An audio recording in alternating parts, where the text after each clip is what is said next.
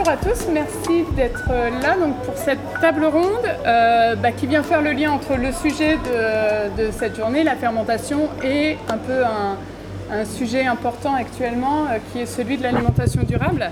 En effet, je pense que vous avez en tête que l'alimentation aujourd'hui a des conséquences sur l'environnement. On dit qu'elle est responsable d'un tiers des gaz à effet de serre actuellement. Et donc, on doit se poser la question de nos choix alimentaires. Alors, il y a quelques données qu'on a un peu tous en tête. Réduire la part des produits carnés, notamment des produits ultra transformés, aller donc vers une alimentation plus végétale, et éviter le gaspillage, etc. Pour donner un peu un cadre à tout ça, je vais vous donner la définition que donne l'ADEME de l'alimentation durable. L'alimentation durable, c'est l'ensemble des pratiques alimentaires qui visent à nourrir les êtres humains en qualité et en quantité suffisante aujourd'hui et demain, dans le respect de l'environnement, en étant accessible économiquement et rémunératrice sur l'ensemble de la chaîne alimentaire. Vous verrez, le sujet, c'est donc comment on a une alimentation qui préserve l'environnement, mais qui aussi est viable d'un point de vue économique pour tous. Et c'est une question qu'on pourra être amené à se poser. Donc on va essayer de se demander comment la fermentation elle peut répondre à ces enjeux environnementaux, économiques, sociaux actuels.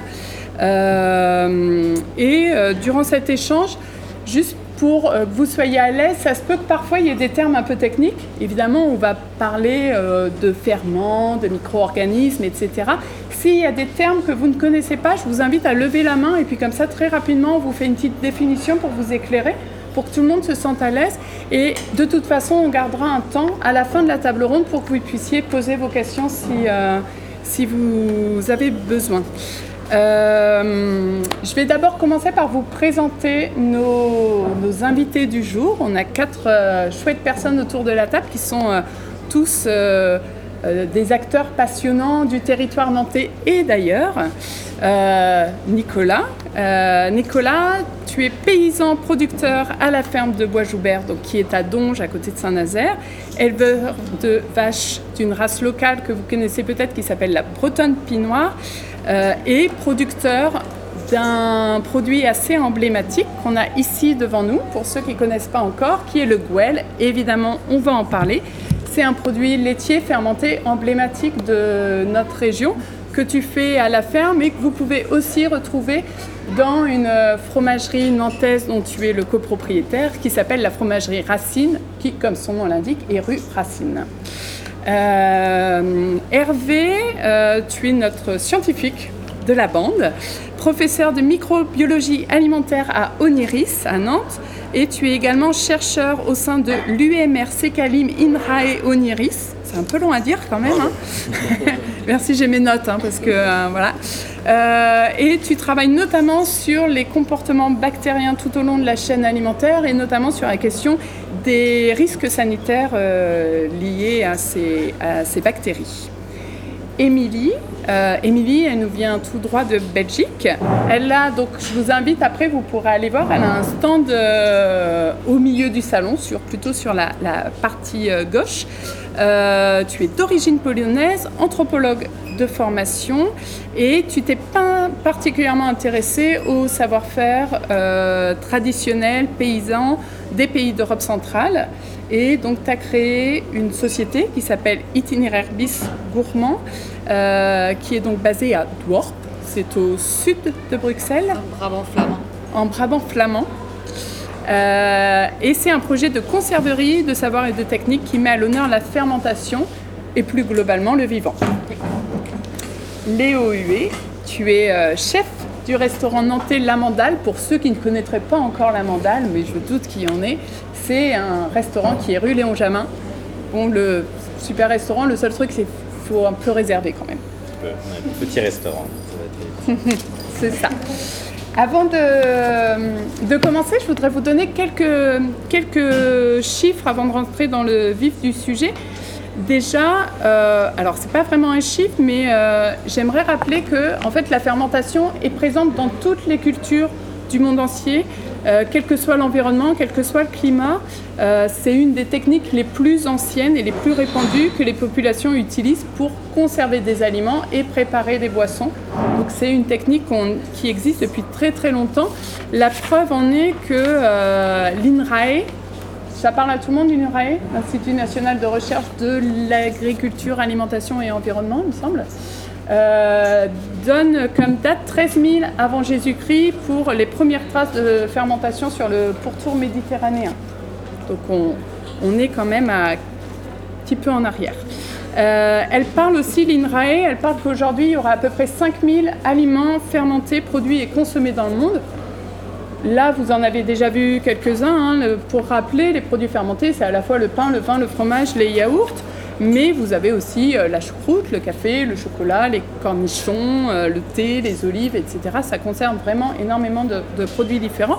On va vous parler de quelques exemples aujourd'hui, mais évidemment, on ne parlera pas de tout. Je voudrais aussi, pour redonner un petit peu un espace dans le temps, donc la fermentation moins 13 000, et finalement c'est au 18e, 19e siècle, avec d'abord Lavoisier, puis Pasteur, qu'on a commencé à faire des travaux et à expliquer ce que c'est, à étudier ce que c'est que la fermentation. Et puis depuis à peu près 1970, il existe des procédés industrialisés. C'est une notion sur laquelle on va revenir aujourd'hui. On parlera à la fois de la différence entre les ferments indigènes et les levures industrialisées qu'on peut trouver, puisqu'on se posera un petit peu la question de ce que ça implique. Mais avant d'aller là-dessus, j'ai envie de commencer avec toi, Émilie. Tu es anthropologue de formation, donc tu as beaucoup voyagé, notamment beaucoup dans les pays d'Europe de l'Est. Et tu as constaté que dans ces pays-là, la fermentation était omniprésente. Toujours. Est-ce que tu peux nous en parler ? Oui, bien volontiers. Alors, en Pologne, j'ai une famille de paysans. Une partie de ma famille habite en Pologne. C'est des paysans traditionnels, petites fermes, petites structures. Et donc, beaucoup de choses sont faites par eux-mêmes, charcuterie... et notamment les concombres, les ogórki kiszone qu'on retrouve aussi en Russie. Après, il y a aussi, c'est un pays céréalier, on parle beaucoup de l'Ukraine en ce moment, mais toute cette partie de l'Europe centrale, c'est un pays céréalier. Et donc, il y a aussi des questions de conservation et de fermentation des céréales. Un des produits fermentés et céréaliers, c'est la fermentation de la farine de seigle, qui sert à préparer un bouillon qui s'appelle le jurek. Donc le bouillon, c'est un bouillon classique avec une pièce de viande. Et à la fin, on porte à ébullition le bouillon avec ce kvas, donc cette base acide, le jour, qui va donner le côté aigrelet à ce bouillon, qui va le blanchir et qui est absolument, qui est très gourmand. Je veux dire, mon conjoint qui est cuisinier, il a mangé ça avec grand plaisir et quand je l'en fais, il est très heureux. Donc c'est pas, voilà. Il y a aussi le kvas de betterave. Vous connaissez peut-être, vous avez déjà entendu parler du bortsch ukrainien ou russe. Eh ben, en Pologne, ça s'appelle le barsch. C'est la même chose, c'est un bouillon avec une viande où on rajoute des betteraves. Et à la fin de la cuisson, on va mettre cette base acidulée, le kvas, qu'on obtient en fermentant des morceaux de betterave, de l'eau et du pain de seigle, du pain noir. Donc en fait, ces pratiques sont constantes, le chou fermenté. Il y a aussi des soupes à base de chou fermenté, donc on peut cuire les légumes fermentés. Et puis il y a d'autres traditions, si vous lisez Tolstoï par exemple, vous entendrez parler du kvas russe, qui n'est pas le kvas polonais. En Russie, le kvas, c'est une boisson pétillante, fermentée, qui pourrait rappeler un peu le cidre sous certains aspects, et qui est en fait obtenue en fermentant du pain noir et de l'eau, et qui développe des arômes un peu de miel, et qu'on trouvait par exemple en Ukraine, où j'ai pu aller il y a un petit moment. C'est-à-dire qu'on peut se balader dans les rues ukrainiennes, il y a des citernes fraîches, il fait très chaud les étés en Ukraine, c'est pas un pays froid, il y a des canicules, c'est un climat continental, et donc on peut acheter un petit verre, un petit gobelet de kvas, qui est une petite boisson pétillante, rafraîchissante, très très peu alcoolisée, voilà. Enfin, donc c'est quelque chose qui est encore présent, qui ne s'est pas complètement perdu, et on aurait pu se dire qu'avec la chute du communisme et l'emballement pour la vie moderne dont ils ont été coupés, on aurait pu... Alors oui, il y a eu des dégâts, mais ce que m'a dit une amie biologiste à Cracovie, c'est que la jeune génération montre un engouement de nouveau pour les pratiques de fermentation, avec tout ce côté innovant, toute cette ouverture et ces échanges autour de ça, donc c'est loin d'être perdu. Voilà. Et dans quel but en général on fait cette fermentation ? Il n'y avait pas de frigo avant, donc c'était une façon pour aussi, dans des climats comme le climat polonais, très très chaud l'été, très très froid l'hiver, ça peut aller à moins 30, donc il n'y a pas grand chose qui pousse. Et donc il faut aussi faire des réserves. Quand on n'a pas de frigo et qu'à un moment donné le potager donne trop, sachant qu'après il n'y aura rien et que les hivers sont longs, la fermentation c'est une façon de conserver assez facile en fait, donc ça fait gagner du temps. Et il y a toujours dans les maisons paysannes en Pologne, c'est des grandes maisons, il y a toujours un cellier où on conserve les bocaux, donc il y a aussi avec du vinaigre, etc. Mais c'est vrai qu'il y a beaucoup de produits fermentés qui sont là pour tenir l'hiver en fait. Okay. Et toi, comment t'es venue à la fermentation? Qu'est-ce qui t'a amené à développer tes propres recettes et à les commercialiser? Alors, je vais faire bref, mais c'est une longue histoire, hein, je t'avais raconté au téléphone. Bah, déjà, il y a des éléments marquants en Pologne qui ont été des grands moments de poésie. C'est une image...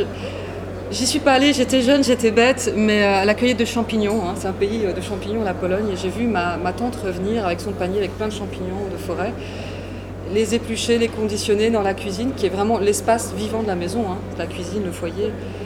Et puis j'ai vu dans ses mains des gestes experts, et pourtant c'est des gens méprisés, hein, les paysans. Et moi j'y ai vu énormément de poésie, énormément de beauté.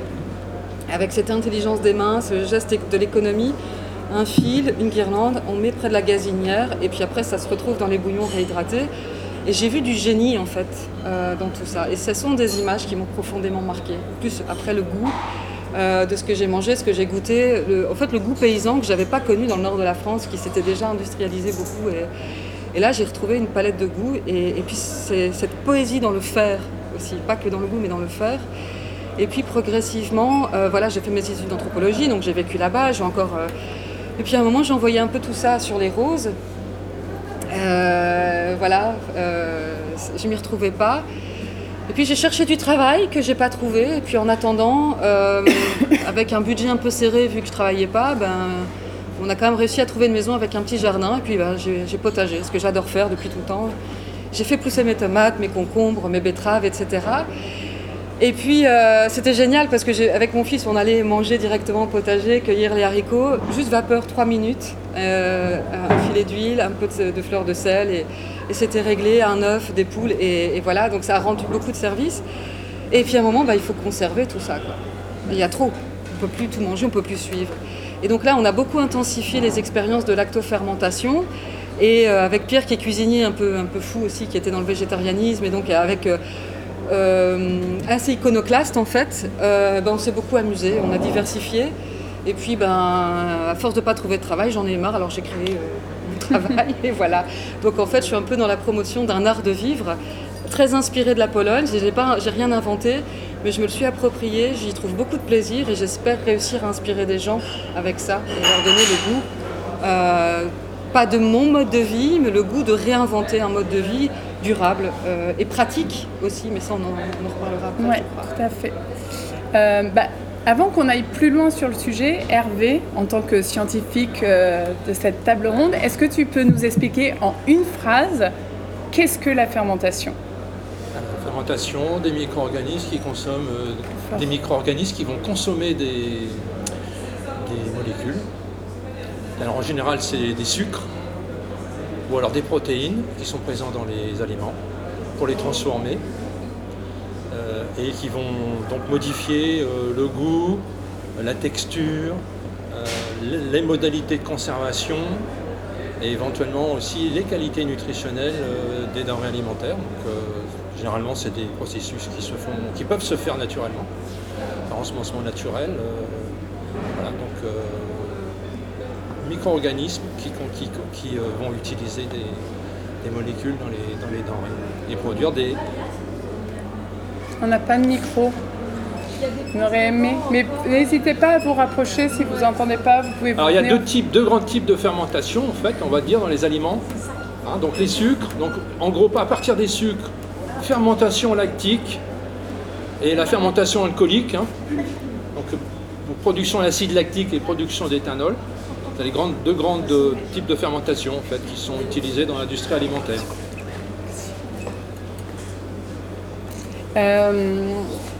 Et c'est un procédé, comment ça se passe pour le mettre en place? C'est un procédé qui ne demande rien, aucune technologie, pas de cuisson, ça n'est pas énergivore. Alors ça dépend si on parle de la fermentation pour les procédés de type industriel. Ou alors si on est sur des procédés de fermentation, on va dire, naturelle. Ok. Alors, au niveau industriel, en généralement, le yaourt que vous mangez, c'est du lait qui a été pasteurisé, donc on a détruit tous les micro-organismes qui se trouvaient dans le lait. Et ensuite, on l'a réimplanté, on a bio-inoculé des bactéries qui ont été cultivées dans des usines. On va donc réimplanter dans le lait pour produire du yaourt. Alors pour moi, la vision du yaourt, c'est que c'est vraiment un produit industriel, parce que dans du yaourt, il y a deux bactéries, hein, on les connaît, elles ont été sélectionnées, on les réinocule. Il y a beaucoup de produits alimentaires qui sont fermentés en utilisant cette stratégie. Alors après, il y a des fermentations de type mixte, par exemple les fromages. On commence par avoir du lait qu'on va inoculer avec des bactéries sélectionnées. Et ensuite, on va mettre ces fromages dans des caves d'affinage où là, il y a un environnement dans lequel il y a des micro-organismes environnementaux qui vont venir recontaminer les fromages et leur donner leurs caractéristiques organoleptiques particulières. Et alors, il y a d'autres types de fermentations qui sont totalement naturelles. C'est-à-dire qu'on laisse les choses se faire. Par exemple, j'ai vu là tout à l'heure des légumes lacto-fermentés. Donc c'est les bactéries sont déjà dans le produit et elles vont se développer dans des conditions particulières qu'on va imposer au produit en jouant sur l'acidité et puis sur la présence de sel, par exemple, pour diriger les bons micro-organismes de façon à ce que ça soit ceux-là qui se développent.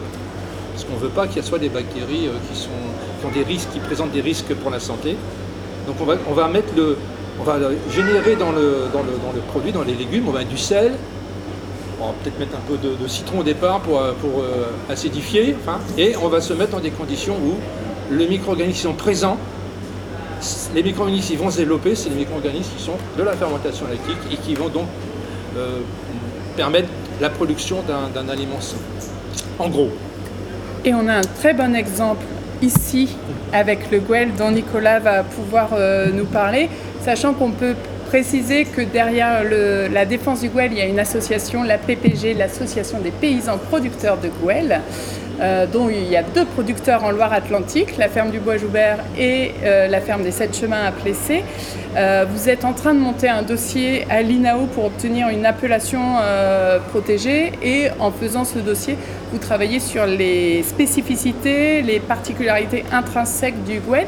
Est-ce que tu peux déjà nous dire ce que c'est que le Gwell et puis en fait c'est quoi ces particularités? Alors, le Gwell, c'est un lait fermenté, donc on est dans la grande famille des laits fermentés qui va effectivement du yaourt jusqu'au lait ribot, toute cette grande famille-là des laits fermentés. On a aussi le skyr, le lében, le vilide, tout un tas de laits fermentés qui parcourent le monde. En fait, c'est dans la famille des plus vieux produits laitiers du monde. Voilà. Ce sont c'est-à-dire les laits en ensemencement spontané, c'est comme ça qu'on a commencé à conserver le lait parce que les hommes se sont mis à domestiquer les animaux, ils ont trait des yaks, des juments, et puis faut bien voir que le lait il est stérile, donc il sort de la mamelle, il est stérile et il se contamine tout de suite par la flore qui l'entoure, comme pour tous les mammifères. Pour les bébés c'est pareil. Et donc il se charge de la flore qui est autour, et autour de la mamelle, mais aussi dans l'herbe, parce que les bactéries lactiques sont dans l'herbe. Et donc ça va se charger, et donc c'est comme ça que les premiers humains se sont dit ça se conserve, donc avec les bactéries ça fermente, ça s'acidifie, ça se gélifie. Et ça c'est bien avant qu'on y mette de la présure et qu'on y fasse des fromages. Et notamment il y a un très vieux fromage qu'on trouve encore au Kyrgyzstan qui est en fait du lait fermenté égoutté et qu'on trouve encore dans une sorte de petite boule très dure. Et je dis ça parce qu'on a nous refait aussi des types de fromages dans cet esprit-là maintenant. Et le Gwell, ce que c'est, en fait c'est un peu cette grande tradition-là. Sauf qu'à un moment donné, si on veut pouvoir reproduire quelque chose, quand on arrive à avoir un levain, parce que là on parle bien d'un levain, au même titre qu'un levain boulanger, c'est un levain lactique, il va falloir à un moment donné qu'on pasteurise le lait. Alors effectivement, la pasteurisation c'est tout de suite un gros mot et on pense tout de suite à l'industrialisation.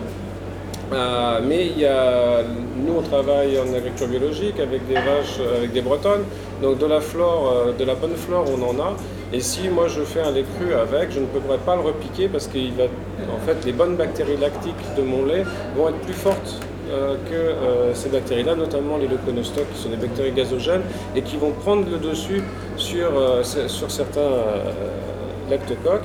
Et donc, bref, ça c'est de la technique... Mais en gros, on a besoin de cette technique yaourtière-là, c'est-à-dire qu'on fait bouillir le lait comme faisaient les grands-mères pour faire le riz au lait. Hein. De la même manière, on monte le lait en température. À l'occasion, on crée de l'évaporation, donc on va concentrer le lait.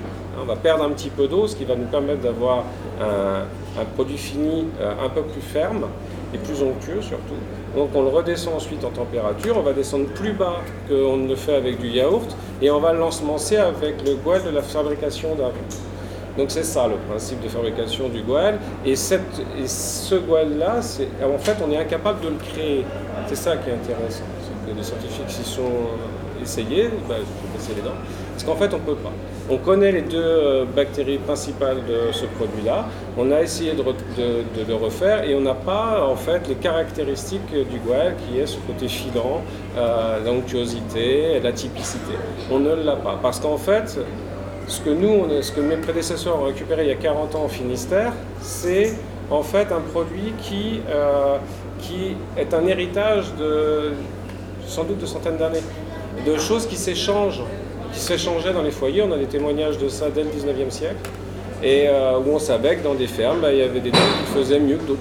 Voilà. Et donc on se les échangeait. Et ça a permis à la fois un certain pluralisme des levains et en même temps une certaine unicité aussi des levains. C'est-à-dire que c'est assez étonnant de voir qu'on retrouve les mêmes caractéristiques de goût et avec des subtilités différentes. Donc c'est là où on peut commencer à parler de notion de terroir, etc. Bien que ce soit pasteurisé. Mais en fait, il y a des microflores qui, mais ça c'est presque trop technique, mais qui fait qu'en fait on a aussi des différences qui ne sont pas liées aux bactéries, mais aussi aux microflores, notamment à des acides gras volatiles qui résistent aux températures et voilà, et qui donnent aussi cette typicité-là. Mais en tout cas, on a, nous dans notre produit, deux bactéries principales qui ne sont pas les bactéries du yaourt et qui sont des bactéries indigènes et qui se transmettent, et une troisième qui est un thermophile qui elle est commune au yaourt, mais qu'on ne cherche surtout pas à développer dans le Gwell, mais qui nous sert par contre à faire des fromages, parce que c'est un produit laitier, frais, doux, acidulé, mais c'est aussi un levain lactique dont on se sert pour ensemencer nos crèmes, pour ensemencer nos laits, pour faire nos fromages. Et ça c'est assez original parce que il n'y a pas de choses identiques en France. C'est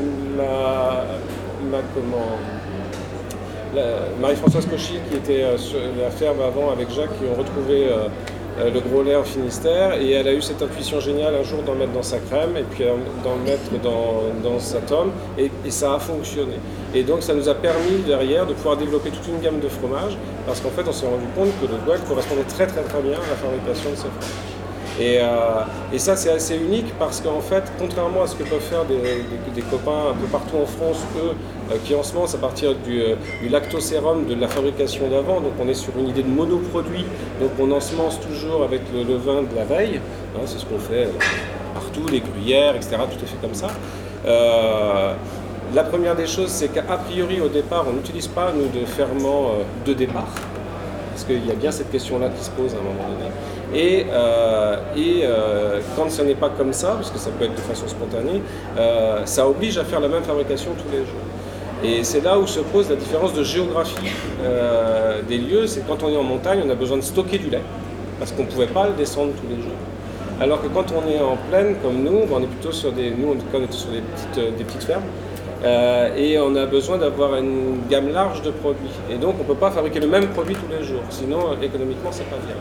Et donc on a ces différences culturelles, géographiques, qui sont intéressantes aussi à prendre en compte dans toutes ces formes-là de produits. Et donc ça peut nous emmener très très loin, parce qu'en fait ce sont des produits qui sont, mais comme sont l'ensemble des produits de lactofermentation comme tu disais tout à l'heure, c'est vraiment quelque chose qui a bercé notre humanité.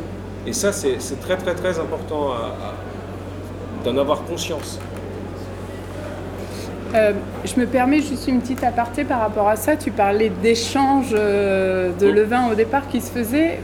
Sur le salon, vous avez un stand où vous pouvez faire des trocs, des trocs de ferment qui est sur la partie droite, ma droite en l'occurrence, votre gauche du salon. Donc voilà. Par rapport au Gwell, il y a aussi une démarche derrière. C'est un produit intrinsèquement paysan. Et pourquoi c'est important finalement que y ait cette démarche paysanne derrière ce produit-là? Il y a notamment une sauvegarde, enfin c'est fait à partir de certaines races, tu peux peut-être dire lesquelles. En fait, le gros lait n'appartient à personne, tout le monde peut en faire, les industriels, avec n'importe quelle race. En fait, c'est un terme générique qui définit un mode de fabrication. C'est-à-dire, voilà. Le Gwell, c'est une démarche singulière depuis 1980 de paysans qui étaient en race locale,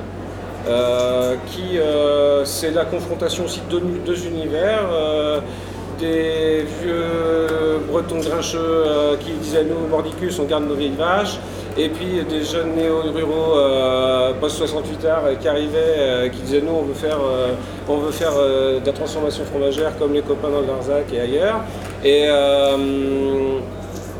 Et du coup, cette rencontre-là a permis la sauvegarde d'une race qui s'appelle la Bretonne Pie Noir. C'est un mariage un peu improbable, mais ça a fonctionné.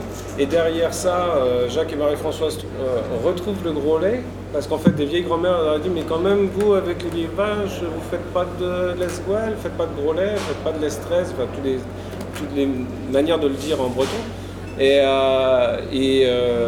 du coup, il y avait un ancrage très très fort. Et quand, dans les années 80, Jacques et Marie-Françoise ont dit « Nous, on ne le garde surtout pas pour nous, on le donne à l'ensemble des éleveurs de Bretonne Pie Noir. » Et on essaie vraiment d'en faire la promotion, parce que ça devenait le produit un peu totem de cette vache, qui était en sauvegarde. C'est le premier plan de sauvegarde français en 1976, la Bretonne Pie Noir. Eh bien, ce qui s'est passé, c'est qu'ils se sont rendus compte qu'il y avait quelques industriels bretons qui se remettaient à faire du gros lait. Mais avec du lait qui n'était quand même pas tout à fait de la même qualité, et les résultats au bout n'étaient pas du tout le même. Et ils se sont dit, nous il faut qu'on se démarre parce qu'on est trop petit pour... Donc ils n'ont pas voulu s'approprier le terme gros lait, mais ils se sont dit on va créer quelque chose. Et ce quelque chose, c'est une idée assez géniale, c'est qu'en breton, le gros lait, on dit les goël. Goël, G-O-E-2-L, ça veut dire levain. Lait, levain. Et en fait, il y a un homonyme qui est Gwell, qui est G-W-E-2-L, qui veut juste dire bon. Et ils se sont dit, on va faire une marque collective en 1993. Et ils se sont dit, ça va être du gros lait de Bretonne Pie Noir, et on va l'appeler le Gwell. Et notre démarche AOP, elle s'appuie sur cette définition-là. C'est-à-dire que c'est une démarche singulière de paysans qui le portent depuis une quarantaine d'années, avec comme appui la Bretonne Pie Noir et comme savoir-faire l'échange de ce levain entre nous. Ce qui nous permet de pouvoir le sauvegarder sans avoir à lyophiliser, sans avoir à le déstructurer. Parce que ça peut nous arriver de le perdre, on pourra parler de la manière de perdre ce genre de produit. Ça peut arriver parce qu'il y a des bactéries pathogènes. Faire de la transformation, il ne faut pas croire que c'est juste mettre des choses, parfois on peut faire de grosses bêtises. D'accord ? Il y a quand même des bactéries qui sont méchantes, il ne faut pas se voiler la face, la Listeria ça existe, les salmonelles aussi, les staphylocoques dorés aussi. Donc ça demande une maîtrise, moi je ne suis pas un apprenti sorcier, j'ai un agrément européen et on est compétent. Voilà. Et on est compétent par aussi le savoir-faire ancestraux. Et du coup, c'est cet échange, et pour ça on s'appuie aussi sur une scientifique qui s'appelle Élise de Meulener, qui est ethnobiologiste, et qui nous aide aussi à repenser ça, qui nous a beaucoup soutenu dans notre travail il y a 5 ans, et qui a amené aussi à cette démarche-là d'AOP, en nous disant surtout gardez bien cette circulation-là entre vous. En fait, c'est la circulation dynamique sociale qui fait qu'on arrive mieux à préserver quelque chose plutôt que de vouloir... c'est pas en enfermant des graines dans le Grand Nord qu'on arrivera à sauver de la biodiversité. C'est pas comme ça que ça marche. Ça marche parce qu'on travaille avec les choses et qu'on est en dynamique avec ça. Ça, pour moi, c'est vraiment la chose la plus importante qu'il faut avoir en tête. Et je le dis souvent, nous, dans nos systèmes, on est évidemment en agriculture biologique tous, en Bretonne Pie Noir, en tout cas en producteur de Gwell, donc il y a une sauvegarde de la biodiversité qui se fait à ce niveau-là. Il y a un récent rapport qui a été paru dans Le Monde il y a une semaine ou deux sur le fait que la disparition des oiseaux n'est pas liée au fait que vous ayez un chat. Hein. Elle est faite parce qu'on utilise des pesticides et de l'ammonitrate qui détruit ce qu'il y a dans nos sols. Point barre. Voilà, la réduction des insectes a fait que ça réduit la population des oiseaux, puisque c'est ce qu'ils mangent. Voilà. Donc il y a un moment, il faut appeler un chat, il faut dire les choses telles qu'elles sont, et pas se cacher derrière son petit doigt, hein, et agir là où il faut, quoi. Et donc nous, notre action, elle est à trois niveaux, hein, au niveau de la sauvegarde de la biodiversité, elle est à ce niveau-là, au niveau de l'agriculture biologique, au niveau de la sauvegarde de la biodiversité domestique, sur le fait de garder des populations de vaches, parce qu'il faut bien voir que 90% du lait produit en France est fait avec trois races de vaches, alors qu'on en avait plusieurs dizaines. Donc ça, c'est quand même très important, et la biodiversité des animaux, c'est aussi un potentiel génétique. Je veux dire, les grandes races regardent maintenant les petites races, en disant peut-être on peut remettre un petit peu de sang de bretonne parce qu'elles sont plus fertiles. Voyez, donc quand on commence à raisonner comme ça, c'est quelque chose qui ne va pas. Donc il faut retirer sur la bobine un petit peu. Et puis il y a la sauvegarde de la biodiversité microbienne dont on ne parle jamais. Ce sont ces bactéries qu'on a réussi à sauvegarder et qui, les bactéries qui sont dans le Gwell, on parlait tout à l'heure du côté filant du Gwell, et tu disais très justement qu'il y a des triglycérides qui donnent un côté filant, c'est vrai, mais il y a aussi dans ces lactocoques-là une nature, parce que les chaînes de coques sont plus longues. Et donc il y a une nature filante qui est vraiment liée à cet individu précis. Et ça, c'est important. Et ça fait vraiment partie de la diversité. Et si on ne fait pas ce travail-là, eh bien il y a un moment où on perd la nature des choses. On appauvrit, en tout cas. On ne perd pas, on appauvrit. Léo, je sais que tu as un fort attachement à la Bretagne. Oui. Hein, on trouve quand même beaucoup de sarrasin, de cidre, de produits de la mer aussi dans ta cuisine. Le Gwell, c'est un produit que tu connais, que tu utilises ? Malheureusement, non, pas encore. Enfin, malheureusement et heureusement, ça me laisse encore des choses à travailler. J'en ai entendu parler par d'autres confrères qui travaillent sur Nantes. Et j'attendais aujourd'hui pour le découvrir. Okay. Donc j'ai pas encore travaillé le Gwell, mais je compte bien. Je sais que c'est quelque chose que je peux encore proposer pour avoir d'autres flèches à mon arc, mais pas encore. Je vais goûter au même titre que. Et ben voilà. Donc il y a du Gwell qui va passer en dégustation pour que vous puissiez découvrir ce produit. On va essayer d'en savoir plus. Là, on évoque pas mal de choses qui font un peu le lien avec l'alimentation durable. On a parlé du côté peu énergivore de la fermentation naturelle. Même nos invités ont le droit de découvrir. On a parlé du pouvoir de conservation de la fermentation et qui notamment permet d'éviter l'utilisation d'additifs de synthèse, finalement, quelque part. Donc, la fermentation amène moins de chimie. Tu viens de parler de la sauvegarde de la biodiversité. Moi, j'ai une autre question par rapport à ça. Dans les enjeux de l'alimentation durable, c'est un sujet que je connais bien. On dit souvent qu'il faut végétaliser nos assiettes et qu'il faut aller vers une alimentation qui soit moins carnée. J'imagine, toi Léo, en tant que chef, tu n'es pas insensible à ce sujet-là, à essayer de réduire la part de produits carnés dans ton alimentation.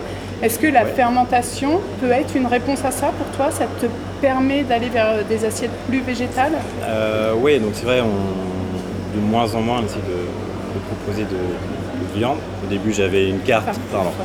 Au début, j'avais une carte avec 3 entrées, 3 plats, 3 desserts.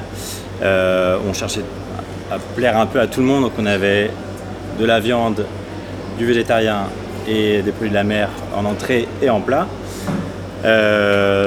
Pour travailler un petit peu moins aussi, parce qu'on n'est pas des fainéants, mais on cherche à optimiser un peu notre temps de travail, j'ai voulu réduire un peu la carte. Donc réduire la carte déjà par rapport à ce que je préfère travailler et par rapport à d'autres convictions également. Ça a été déjà le premier choix de réduire une entrée à notre carte et du coup naturellement, on a supprimé l'entrée avec des produits carnés. Après, au niveau de la fermentation, oui, ça permet, quand on veut travailler des produits, des plats végétariens, souvent c'est passé quand même, c'est difficile de se priver des protéines. Donc il y a quand même tous les produits lactés, fromage, bientôt le Gwell. Ça peut être également en dessert, mais ça permet quand même de combler un poisson ou une viande ou ce type de produit. Donc c'est des choses que je travaille beaucoup, qui ont beaucoup de goût, beaucoup de saveur, qu'on peut retransformer également, même si des fois on aime bien laisser les choses naturelles. Et les autres fermentations qu'on utilise beaucoup dans les restaurants, en tout cas moi. Donc d'une part il y a les pickles, on peut parler de fermentation, et ce qu'on retrouve pas mal aujourd'hui, la lactofermentation et le kimchi. Laurent disait que moi j'avais des origines bretonnes, donc on retrouve pas mal dans ma cuisine, mais aussi j'aime beaucoup la cuisine asiatique, j'ai pas d'origine, mais en vivant dans les villes cosmopolites et maintenant avec la documentation, internet et un peu le voyage, on peut avoir une cuisine durable en alliant des produits locaux, de saison et des inspirations asiatiques.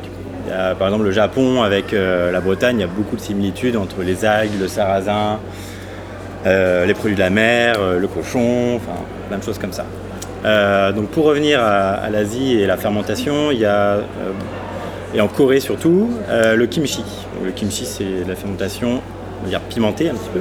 Après, nous, on va toujours jouer sur le piment pour notre clientèle, pour pas leur faire du mal. Et voilà, c'est des choses qui permettent donc d'apporter de l'acidité, de nouvelles saveurs, du piment, et de donner un peu de peps, comme certaines personnes aiment dire, dans les assiettes. Ça joue aussi sur les couleurs, avec les pickles, on peut l'effet du vinaigre sur des légumes. Si en plus on rajoute quelques épices, on peut vraiment arriver à des belles couleurs. Donc, ce que les gens recherchent quand ils viennent au restaurant, surtout chez nous, c'est de découvrir de nouvelles saveurs, manger quelque chose de bon, mais le premier travail déjà quand on pose une assiette, c'est l'esthétique. Et l'esthétique, ça passe par des belles couleurs, des couleurs vives, des couleurs végétales. Donc, on travaille beaucoup végétales, on travaille avec des super maraîchers qui nous apportent beaucoup de produits vraiment variés et magnifiques. Donc on essaye de mettre ça en avant, au même titre que la viande, où je prends plus de plaisir à mettre en avant un légume dans une assiette que le morceau de viande en lui-même peut avoir. J'imagine aussi qu'il y a des périodes de l'année où il y a moins de légumes, on se lasse un peu. La fermentation, elle peut apporter une solution à ce moment-là. C'est ça, il y a l'aspect conservation du légume qui est génial. Justement, le fait de travailler avec les maraîchers, on commande une fois par semaine. Il peut nous arriver de fluctuer sur ces commandes, de se tromper, que les clients choisissent des choses plus que d'autres. Donc le gros souci d'un restaurant, c'est le gaspillage également. Et éviter ce gaspillage, justement, ça peut passer par les fermentations, les pickles, pour pouvoir conserver ces produits-là et en proposer toute l'année. Et c'est vraiment super pour des produits comme on peut avoir au printemps sur des courtes durées. On a les asperges par exemple, ça c'est vraiment ma découverte de cette année. Le kimchi d'asperges blanches, c'est incroyable. Et ça permet, là j'en ai fait un petit peu en stock, ça me permettra d'avoir ce produit-là peut-être en plein hiver et d'apporter un petit peu de printemps dans des saisons qui sont un peu plus compliquées en termes de diversité. Voilà, il y a le chou. Même si maintenant, il y a le chou nouveau qui est extra aussi. Mais les gens en ont un peu marre du chou, effectivement. Hervé, tout à l'heure, tu parlais par rapport à la fermentation que ça développait des qualités organoleptiques des produits. Il y a des études de fait là-dessus. On a vraiment des données pour nous dire que la fermentation d'un légume en transforme ses qualités organoleptiques? Ah oui, les travaux. Alors sur les qualités organoleptiques, d'abord s'il y a de l'acidité, ça amène de l'acidité. Et puis les bactéries lactiques peuvent produire des arômes. Alors en fermentation lactique, on a parlé tout à l'heure de bactéries lactiques qui produisent des arômes dans le Gwell. Donc des bactéries qui sont celles qu'on utilise aussi pour le beurre, donc qui vont avoir donner des goûts de noisettes qui sont très, très spécifiques. Et puis les bactéries lactiques, elles peuvent être utilisées aussi en termes d'arômes pour donner des arômes et des textures un peu différentes. Là on a des textures qui donnent du filant. Voilà, donc ce sont les principales qualités organoleptiques qu'on peut obtenir en lactofermentation. Le côté acide du lait, quelques arômes qui sont assez bien décrits. Je ne vais pas dire le nom des molécules parce qu'après, voilà, les arômes de beurre, on va dire, les arômes de beurre. Et puis la texture aussi qui peut être soit reliée ici dans le Gwell à la coagulation du lait et également à des propriétés spécifiques qu'ont les bactéries de produire des épaississants finalement. Toi, tu parles aussi que ça ramène de l'umami dans ta cuisine, d'utiliser des produits fermentés. Oui, bah après ce terme-là, même si on est au salon umami, je pense déceler ce qu'on appelle l'umami, je ne pourrais pas vous le définir. C'est quand même une saveur dans laquelle j'ai pas grandi, donc j'ai encore du mal à me l'approprier et à en parler aux gens, même si... Voilà, ça arrive que des clients m'en parlent et je dis oui, mais j'ai encore cette difficulté pour me l'approprier encore. Peut-être culturellement aussi. Mais la fermentation t'amène des goûts nouveaux. Oui. Ça apporte des nouvelles saveurs que je ne connaissais pas dans forcément la cuisine traditionnelle bretonne ou la cuisine comme je l'ai appris gastronomique. Et là, ça nous permet de découvrir des nouvelles choses. Et de les faire découvrir aux gens. Et toi, Nicolas, le fait d'utiliser un ferment, ce Gwell en tant que ferment pour ensemencer tes fromages, ça a aussi avant tout une utilité organoleptique. Ah oui, oui, complètement. On ne l'a pas fait par idéologie. Marie-Françoise l'a fait au départ pour un côté très pratique, c'est-à-dire que j'en mets, c'est facile, je le fais le Gwell et ça fonctionne. Et en fait, ce qui se passe dans ce que tu expliquais tout à l'heure, c'est-à-dire qu'on augmente les populations en fait. Il y a deux manières de faire une concurrence pour, entre guillemets, faire le tri entre les bonnes bactéries et les mauvaises. C'est soit on prend un cid quelconque et on vient tuer les mauvaises bactéries, soit on augmente la population des bonnes. Voilà. Donc il y a deux façons de voir les choses. Et parfois on est obligé de faire les deux. Mais, c'est surtout ça qui nous intéresse. Et donc, quand on vient mettre un ferment, quel qu'il soit, en fait, on vient favoriser certaines populations. Et donc, c'est ce qu'a fait Marie-Françoise. Et quand on a commencé à se rendre compte qu'en fait, cet homme était meilleur que ce qu'on faisait avant en allant acheter, alors soit en ne mettant rien, soit mais qui donnait quand même des déséquilibres, parce que ne rien mettre du tout, c'est être vraiment à l'influence directe de l'évolution du lait pendant la saison. Et le problème, c'est qu'on peut pas, même si l'hygiène est correcte, etc., on peut quand même avoir des petits soucis. Donc l'intérêt de cultiver un levain, c'est ou d'enrichir, même de façon avec un ferment exogène, c'est qu'on est sûr que ça, enfin en tout cas on favorise le fait que ça ne bascule pas. On est sûr de rien, mais on favorise. Et quand on arrive à un moment où on se rend compte que les produits sont mieux, eh bien, on travaille là-dessus et on va chercher à développer des caractéristiques propres. Et moi, quand je suis arrivé, je me suis dit, c'est tellement génial, Alors là, j'étais persuadé qu'on pouvait faire tous les fromages, toutes les techniques fromagères. C'est-à-dire aussi bien une pâte molle qu'un lactique, qu'une pâte cassée cuite, alors on s'était restreint à deux, trois types de fabrication. Et aujourd'hui, on a une gamme complète et le grand défi avec les copains de la PPG, c'est de se dire, on est en train d'innover. Ce que tu disais tout à l'heure, l'innovation, elle est paysanne. Elle n'est pas seulement dans les robots de traite, dans ce genre de choses. L'innovation, elle est dans la maîtrise des savoir-faire. Et nous, c'est ce qu'on cherche à promouvoir. Et donc là, on fait des fromages, on va dire, avec une identité bretonne de demain.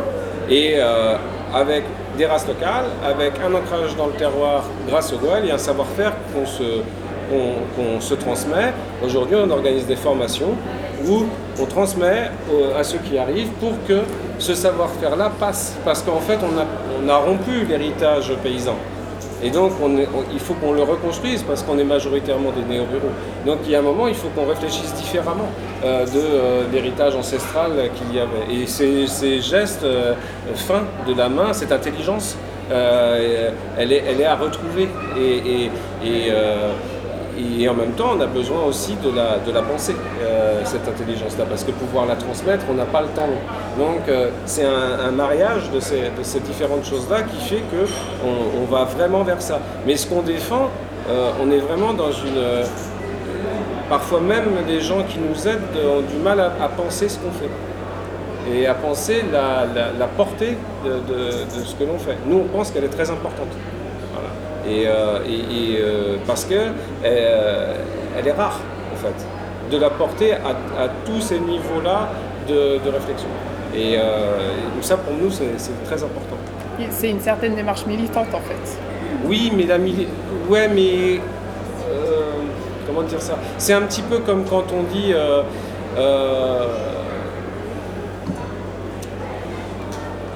s'il y a des inondations, c'est de la faute de la pluie. Ben non, c'est pas de la faute de la pluie, c'est de la faute de l'artificialisation des sols. Si les gens sont malades en buvant du lait, c'est pas de la faute des vaches parce qu'on boit du lait depuis 10 000 ans. Donc il faut arrêter de dire que c'est de la faute des vaches. C'est pas de la faute des vaches. C'est de la faute de l'industrialisation du lait. C'est de la faute de ce qu'on a fait au lait depuis 40 ans, depuis 50 ans, où on a homogénéisé les laits, c'est-à-dire qu'on a pulvérisé la matière grasse, ce qui fait qu'après, quand ça repasse dans votre intestin, et ben vous êtes malade. Voilà. Mais ça, c'est pas de la faute des vaches. Hein?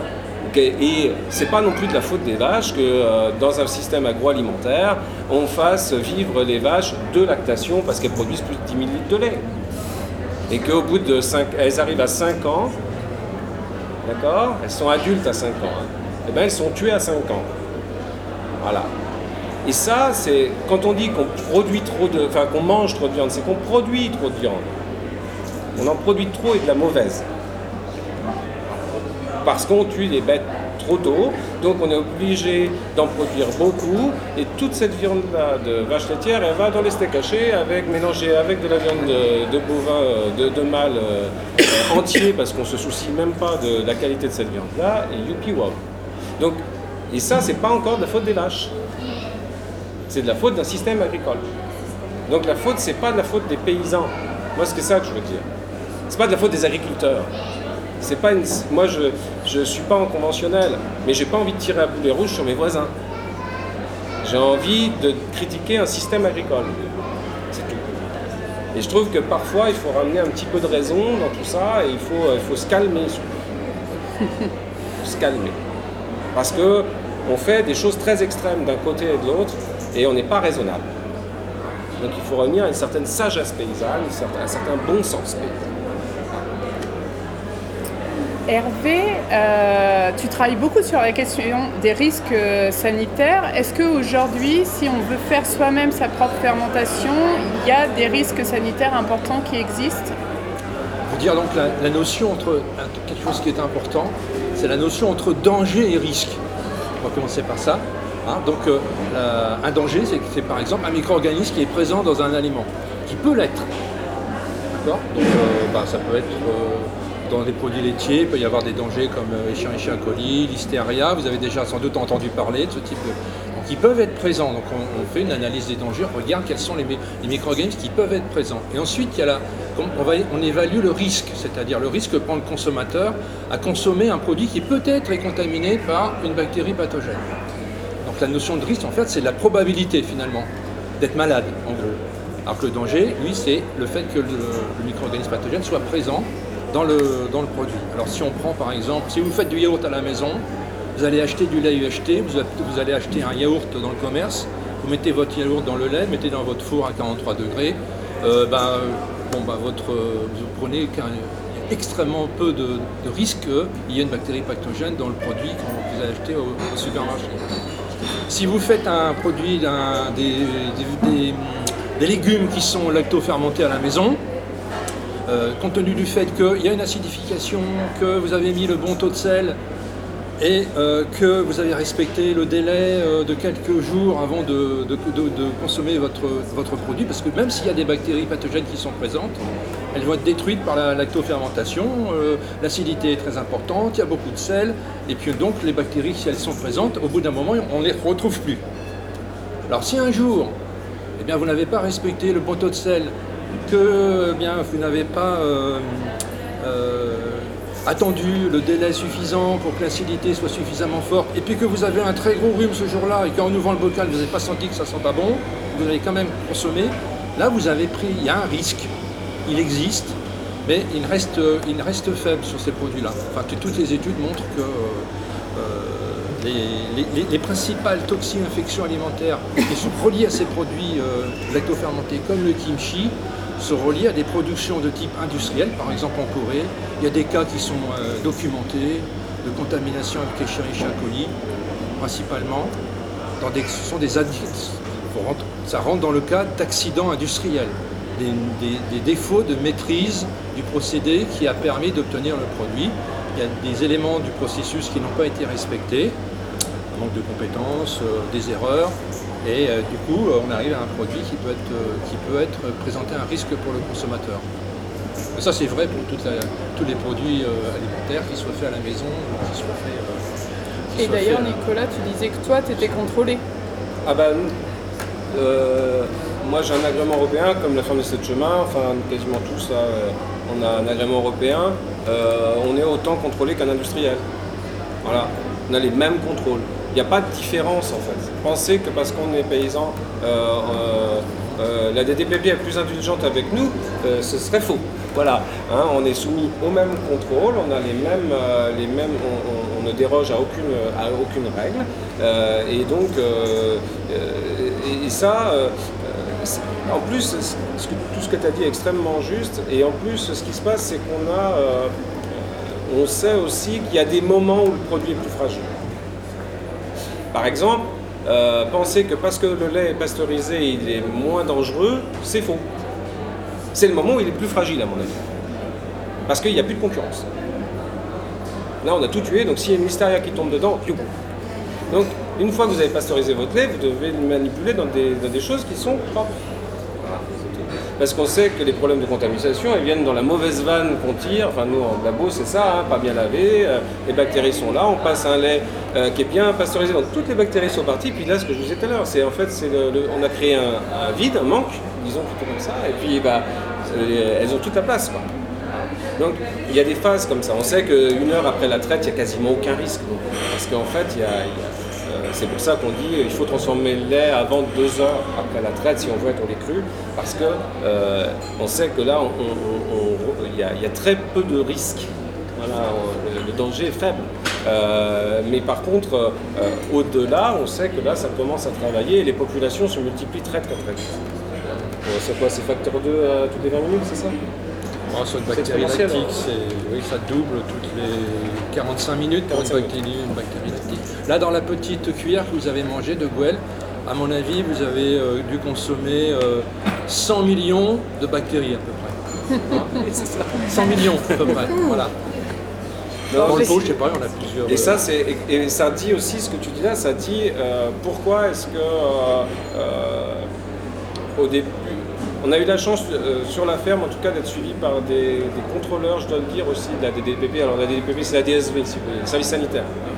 Et nous on a toujours trouvé une très bonne relation.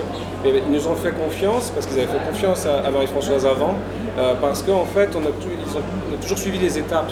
C'est-à-dire pas dit de bêtises. Et à un moment donné, la preuve se fait par les faits. C'est-à-dire qu'on arrive aujourd'hui à utiliser un ferment indigène, mais parce qu'on en a fait les preuves et parce qu'on contrôle énormément. Pas parce qu'on s'improvise. Aujourd'hui, dans le monde dans lequel on est aujourd'hui, on ne pourrait pas. Nous, si, on pourrait le faire, mais on serait limité à ne vendre que chez nous, dans une zone bien délimitée, etc. etc. Donc les réglementations, c'est quelque chose d'assez particulier. C'est un monde en soi. Et donc, il faut bien être conscient de tout ça. C'est l'industriel, enfin, c'est vous, le paysan, qui restez responsable de la qualité sanitaire de votre produit. Et c'est pour ça aussi que quand on nous dit « Ah oui, mais moi je viens avec ma bouteille et je veux que tu me donnes du lait », bah nous on fait « Non ». Non, on ne va pas le remplir dans votre bouteille que vous avez lavée chez vous, parce que même si vous êtes des gens très propres, on ne vous fait pas confiance a priori, parce que nous, on engage notre responsabilité. Donc on va prendre votre bouteille, on va la laver, et puis on va vous en redonner une propre. Mais voilà, donc ça c'est important à comprendre, c'est pas parce qu'on ne veut pas ou parce que...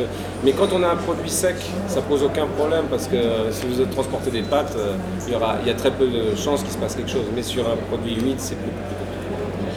Il y a un dernier sujet que j'aimerais bien qu'on aborde. Émilie, quand on a échangé avant cette table ronde, tu m'as dit quelque chose que j'ai trouvé très intéressant. Tu m'as dit que la fermentation peut participer à l'éveil culinaire des enfants. Tu peux nous expliquer pourquoi et... Déjà, on parle de singularité de goût, c'est-à-dire de terroir qui s'exprime. Donc par exemple, moi je vais faire des fermentations, je suis sur le terroir de la Gueuse. Je ne sais pas si vous connaissez la Gueuse en Belgique, ben voilà. Alors je vais peut-être devoir en changer, voilà, Mais la fermentation déjà permet des singularités de goût. Alors quand on a un enfant, qu'on habite en ville, qu'on n'a pas le temps, qu'on n'a pas accès à des produits locaux parce qu'il n'y a pas assez de gens comme nous, l'enfant, son palais, il va se standardiser. Et donc qu'est-ce qui va se passer? C'est-à-dire qu'il va être habitué à un goût de pomme, qui n'est pas forcément très intéressant, mais c'est son habitude, il est habitué comme ça, à des goûts standards. Et du coup, ça va être compliqué de diversifier son alimentation, parce que vous êtes quand même à peu près tous au courant que pour être en bonne santé, il faut diversifier et manger beaucoup de fibres. Ça, je pense que là-dessus, je ne prends pas beaucoup de... L'alimentation durable. Absolument. Donc en termes de santé, d'alimentation durable et d'impact, c'est les deux choses hyper importantes. C'est comme une forêt en bonne santé, elle doit être diversifiée. Quand elle est diversifiée, elle est résiliente. Alors le problème, c'est pour des enfants, parce que moi quand j'ai commencé avec ces produits que j'ai proposés à des gens dans des petites épiceries, parce que je ne travaille pas avec des normes de structure, on m'a un peu envoyé sur les roses au début, avant que la mode à la question santé arrive, en disant bah non, les enfants vont pas aimer, ma femme a goûté, mes enfants ont goûté, ils n'ont pas aimé. Bah oui, c'est acide. Et en fait, le drame, c'est que du coup, les enfants, en étant habitués aux produits supermarchés, ils ont un palais tout plat, et dès qu'il y a des choses qui vont sortir un petit peu de cette gamme-là, donc beaucoup de choses en fait, ils vont se priver de beaucoup de choses, et du coup ils auront une alimentation très pauvre et qui ne va pas contribuer à leur santé et à la richesse du palais. Donc il y a parfois des amis de mon fils qui viennent à la maison, on fait des efforts pour rendre les choses sexy, eh ben non.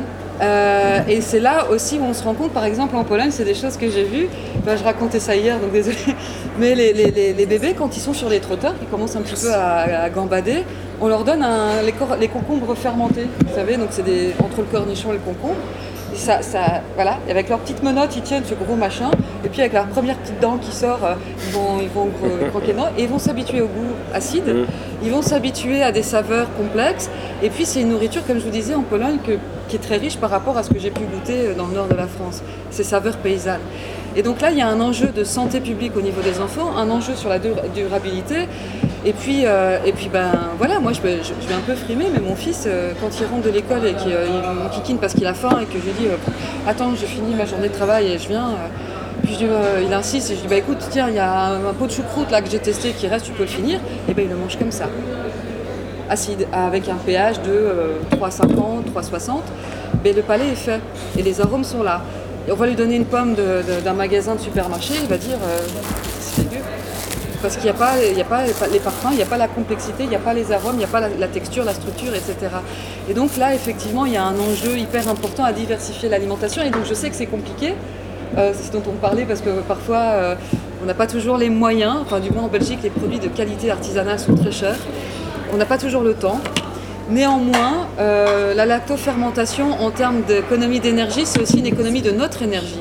C'est-à-dire qu'avec 2 choux et quelques carottes, en 1 heure de temps, vous avez 5 litres de choucroute ou de...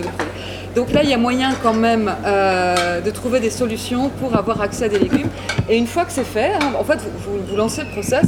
Après, c'est les bactéries qui bossent. Donc, vous ne faites rien. Ou quasiment rien. Et au bout d'un moment, c'est prêt. Et là, vous pouvez assaisonner, vous pouvez vous amuser. Et avec des enfants, c'est quand même une activité hyper ludique. Moi, j'ai fait ça en maternelle, j'ai fait ça en primaire. Les enfants adorent. Vous ouvrez, vous parlez de croûte et de gaz et de machin. Franchement, ils tripent. Et après, ils mettent les mains dedans, ils vont travailler la texture, ils vont voir les réactions. Vous allez les ouvrir, ils vont voir les bulles avec le gaz. C'est vivant, c'est magique et ça marche. Et moi, il y a des parents qui sont venus me trouver en me disant « Si vous avez fait, mais mon enfant mange des légumes maintenant ». Parlez-leur de prout, ça va marcher. Voilà. Et donc, il y a vraiment moyen de prendre du plaisir avec ses enfants ou ses petits-enfants avec ça, de les initier. Et puis après, alors ça, c'est Pierre qui va s'en occuper après, hein, je prends un peu...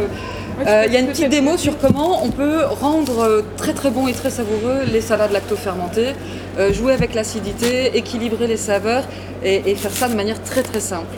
C'est-à-dire que la salade du vendredi soir, c'était 3 minutes.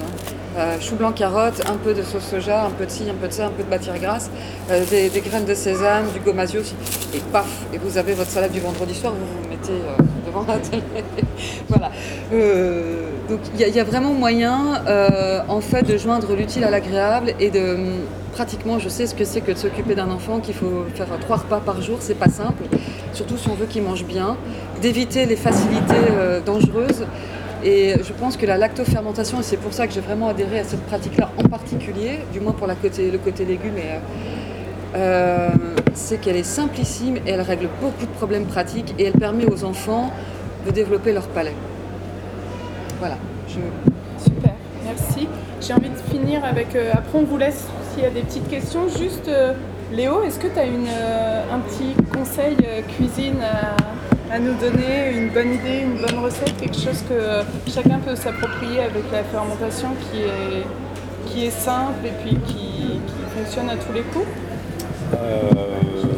Je parlais des pickles tout à l'heure. Ouais. Un des plus classiques que j'aime beaucoup faire parce qu'il est très beau, c'est avec l'oignon rouge. Oignon rouge, vinaigre de vin rouge. Moi j'aime beaucoup, ce que j'aime le côté asiatique, c'est rajouter du gingembre avec. Ça apporte beaucoup de fraîcheur. En fait, ça des fois qu'on peut oublier quand on fait des pickles, c'est les épices, les poivres, le gingembre, la citronnelle. On peut en avoir de manière locale, et c'est le cas. Les poivres beaucoup aussi. C'est pas très local, mais on en trouve facilement. Voilà, rajouter un peu d'épices dans les pickles. Et puis voilà, comme l'acte de fermentation, moi je suis plus orienté sur le kimchi, mais au niveau de la pratique, elle est très similaire. Je sais pas si le kimchi fait partie de la lacto. C'est un produit qu'on a en dégustation. Ouais, voilà. Donc c'est juste voilà, couper des légumes, un petit peu de piment, de l'ail, du gingembre.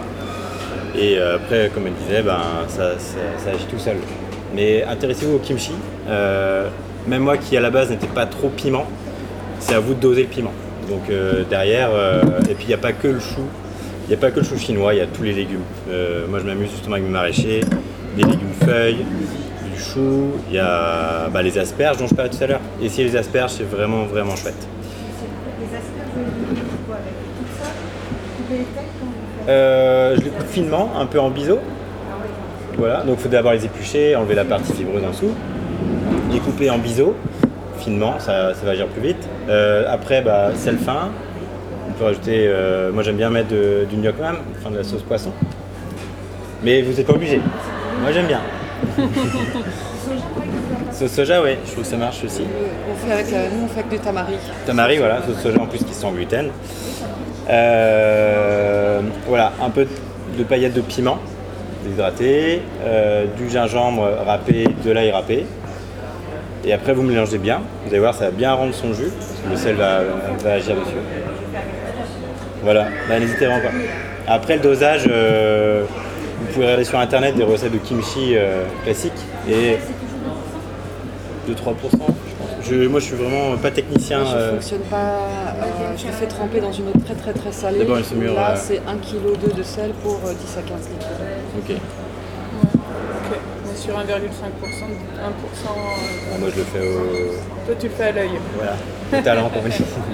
Le talent, faut goûter, non mais c'est la blague. Voilà, question du sel, c'est toujours d'avoir quelque chose, on goûte le sel. Mais que ce soit pas trop, vu que le sel va justement retirer de l'eau aux légumes, faire un peu attention.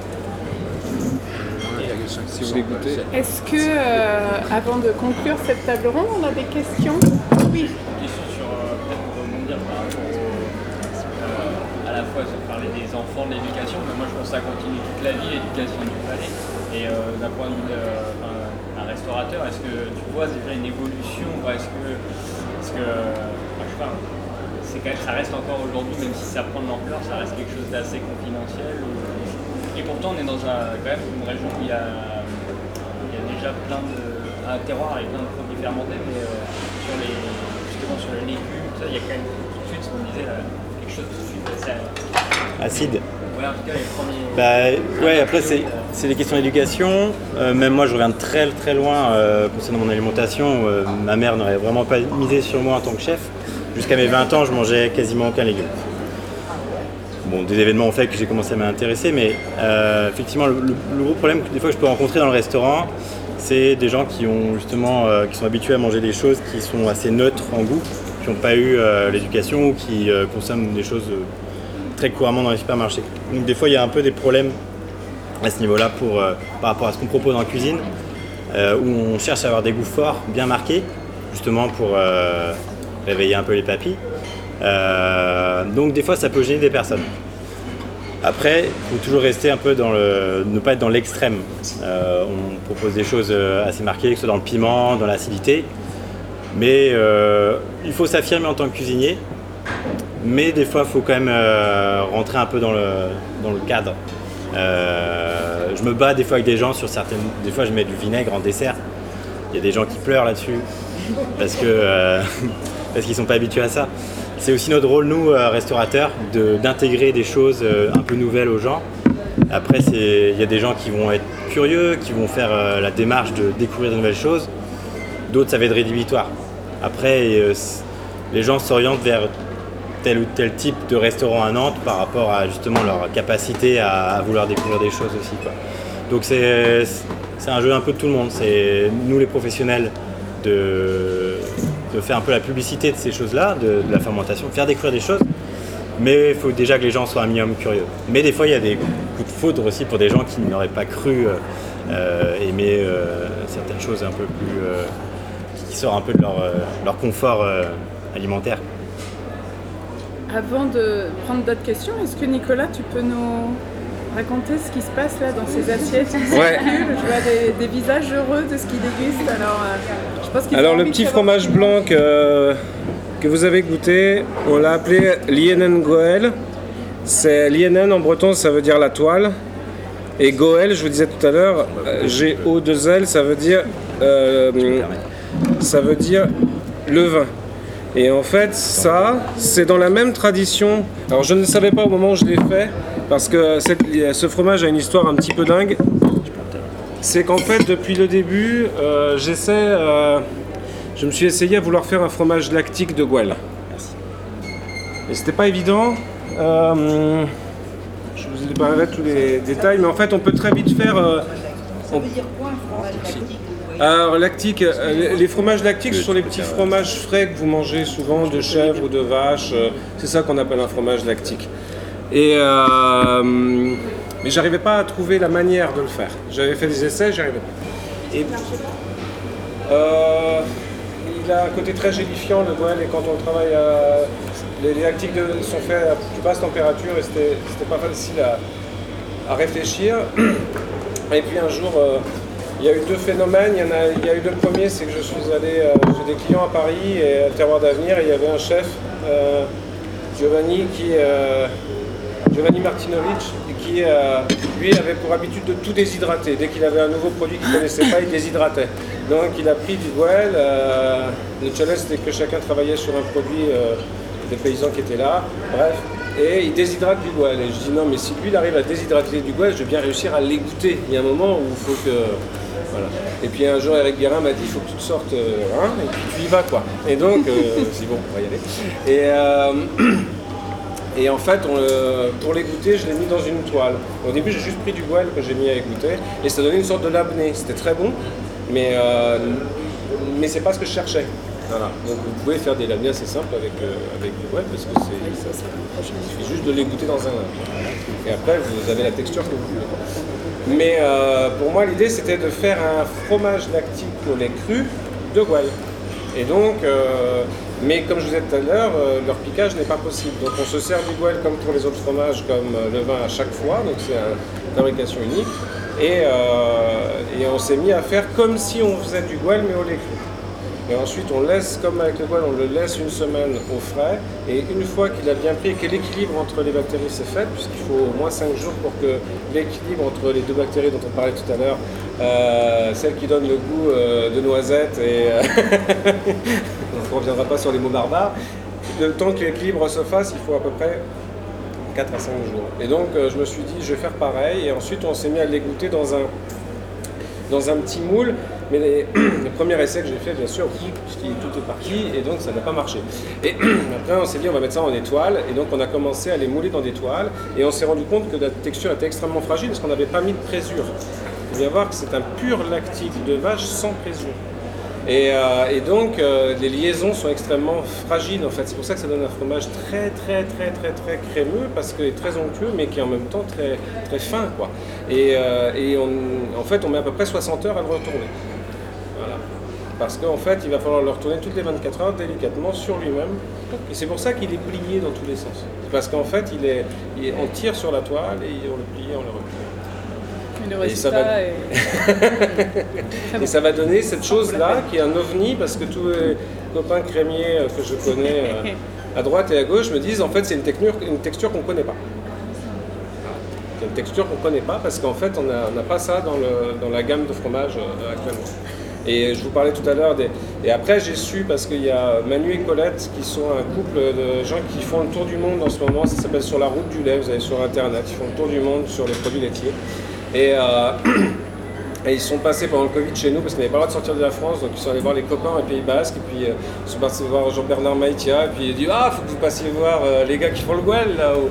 Et donc ils sont venus nous voir. Et c'est là qu'ils m'ont parlé qu'il y en avait qui faisaient ce type de fromage, mais pas... on ne cherche pas du tout cette texture-là, au contraire, elle cherchait à le sécher au Kyrgyzstan avec du lait de yak. Mais ce qui est intéressant, c'est qu'en fait, on n'a pas le même résultat, mais les bases de fabrication se ressemblent. Et ça, c'est très intéressant. Est-ce que je peux encore prendre une autre question? Après, il va falloir qu'on laisse la place. Est-ce qu'il y a une question? Bonjour. Moi, j'ai une question peut-être sur l'avenir de la fermentation et la place à l'innovation. Ce que je sais, la fermentation, ça fait partie de la culture et des cultures humaines depuis toujours. Pour autant, là, ce que vous décrivez, c'est de l'innovation sur la fermentation. Et je me demande justement, est-ce qu'en termes de ferment, on connaît tout, on connaît toutes les souches, est-ce qu'on connaît toutes les techniques, ou est-ce qu'au contraire, on pourrait imaginer de nouvelles manières de fermenter dans le futur? Hervé, c'est pour toi, je crois, Hervé.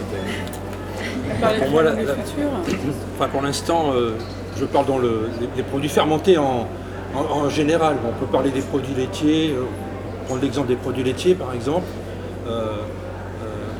Les produits qu'on mange, que vous avez dans les supermarchés, les produits de masse, on va dire, ils sont fermentés par une vision réductionniste de la diversité microbienne. C'est-à-dire on a isolé des souches et ensuite on les a cultivées dans des usines.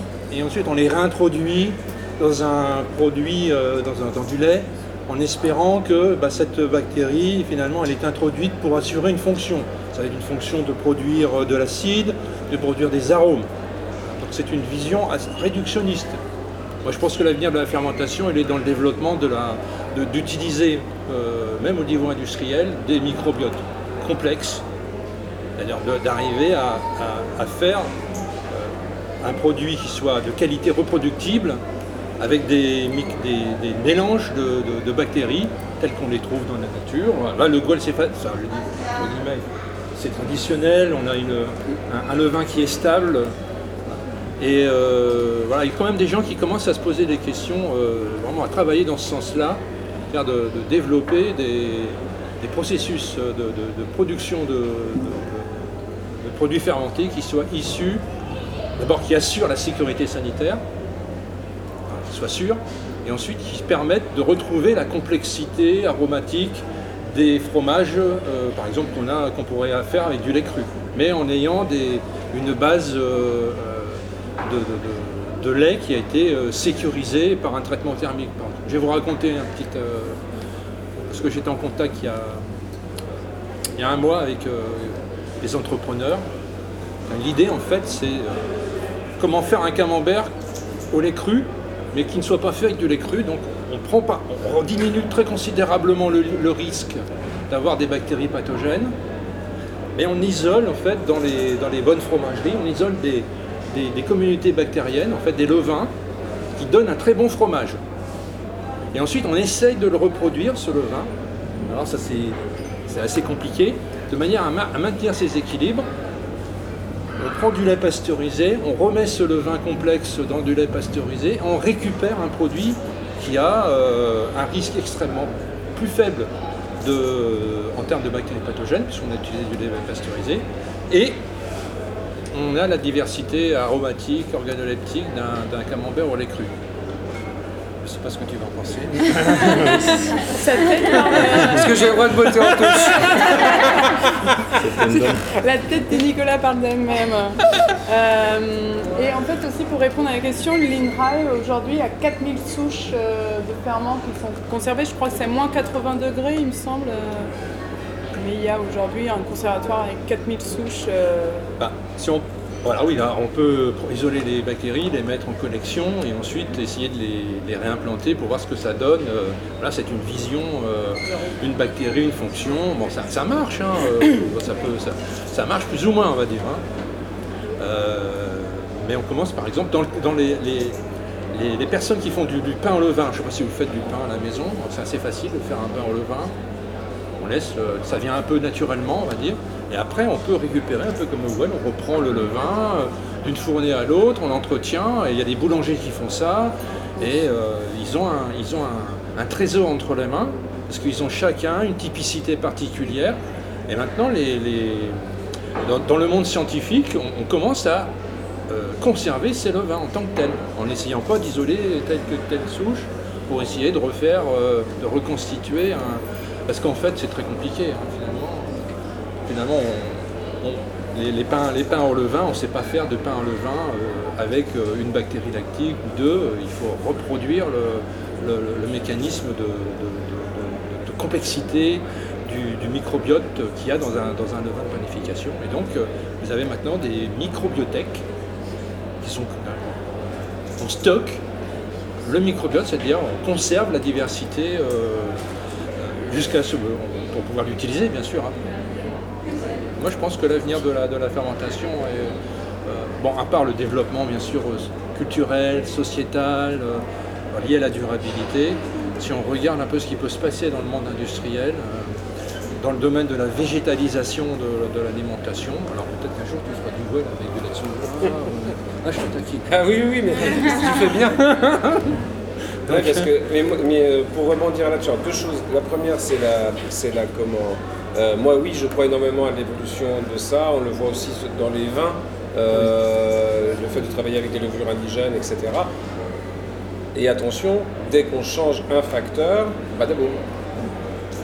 Moi, tous les copains qui travaillent en levure indigène sur les vins 2022, des chaleurs extrêmes, des pH.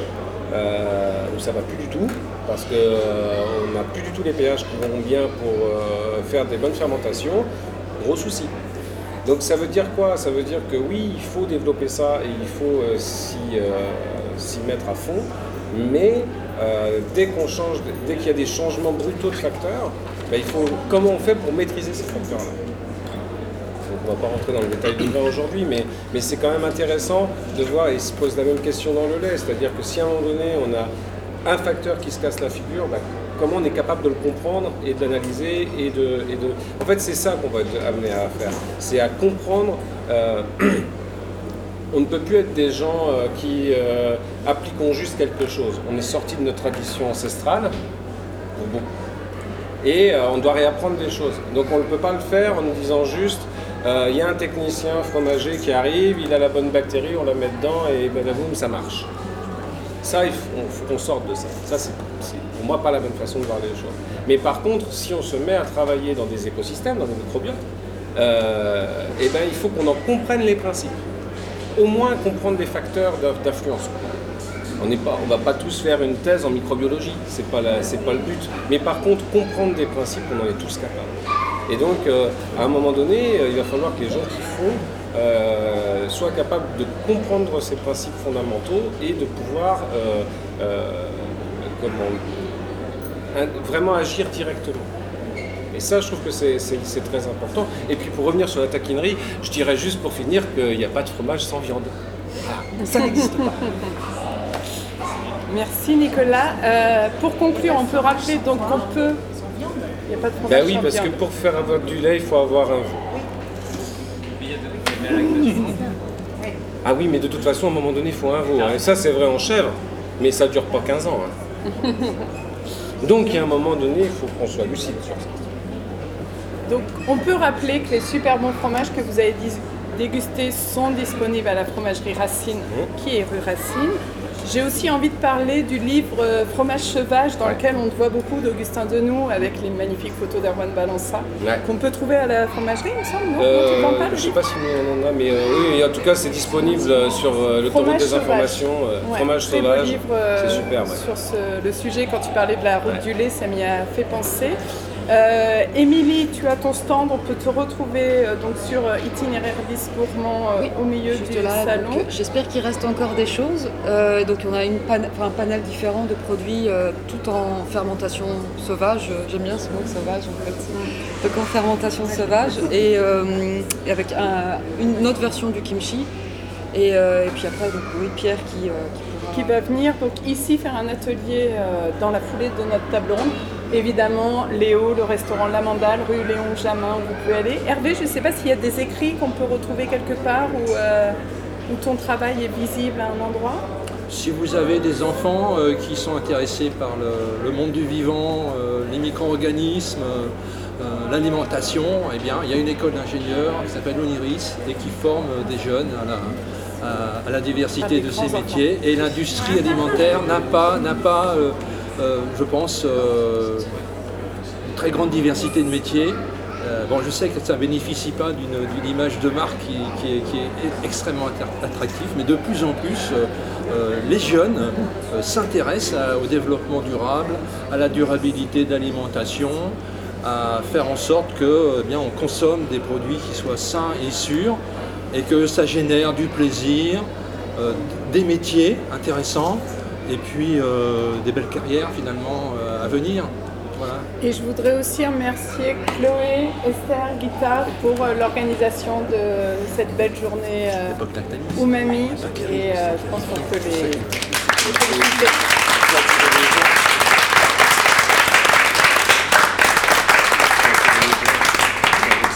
Merci à tous pour votre écoute.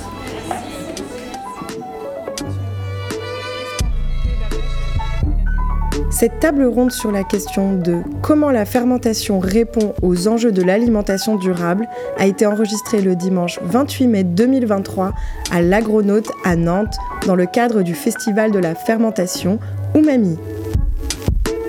Nous remercions Nicolas Guérin, Émilie Jaworski, Léo Hué et Hervé Prévost pour leurs précieuses interventions.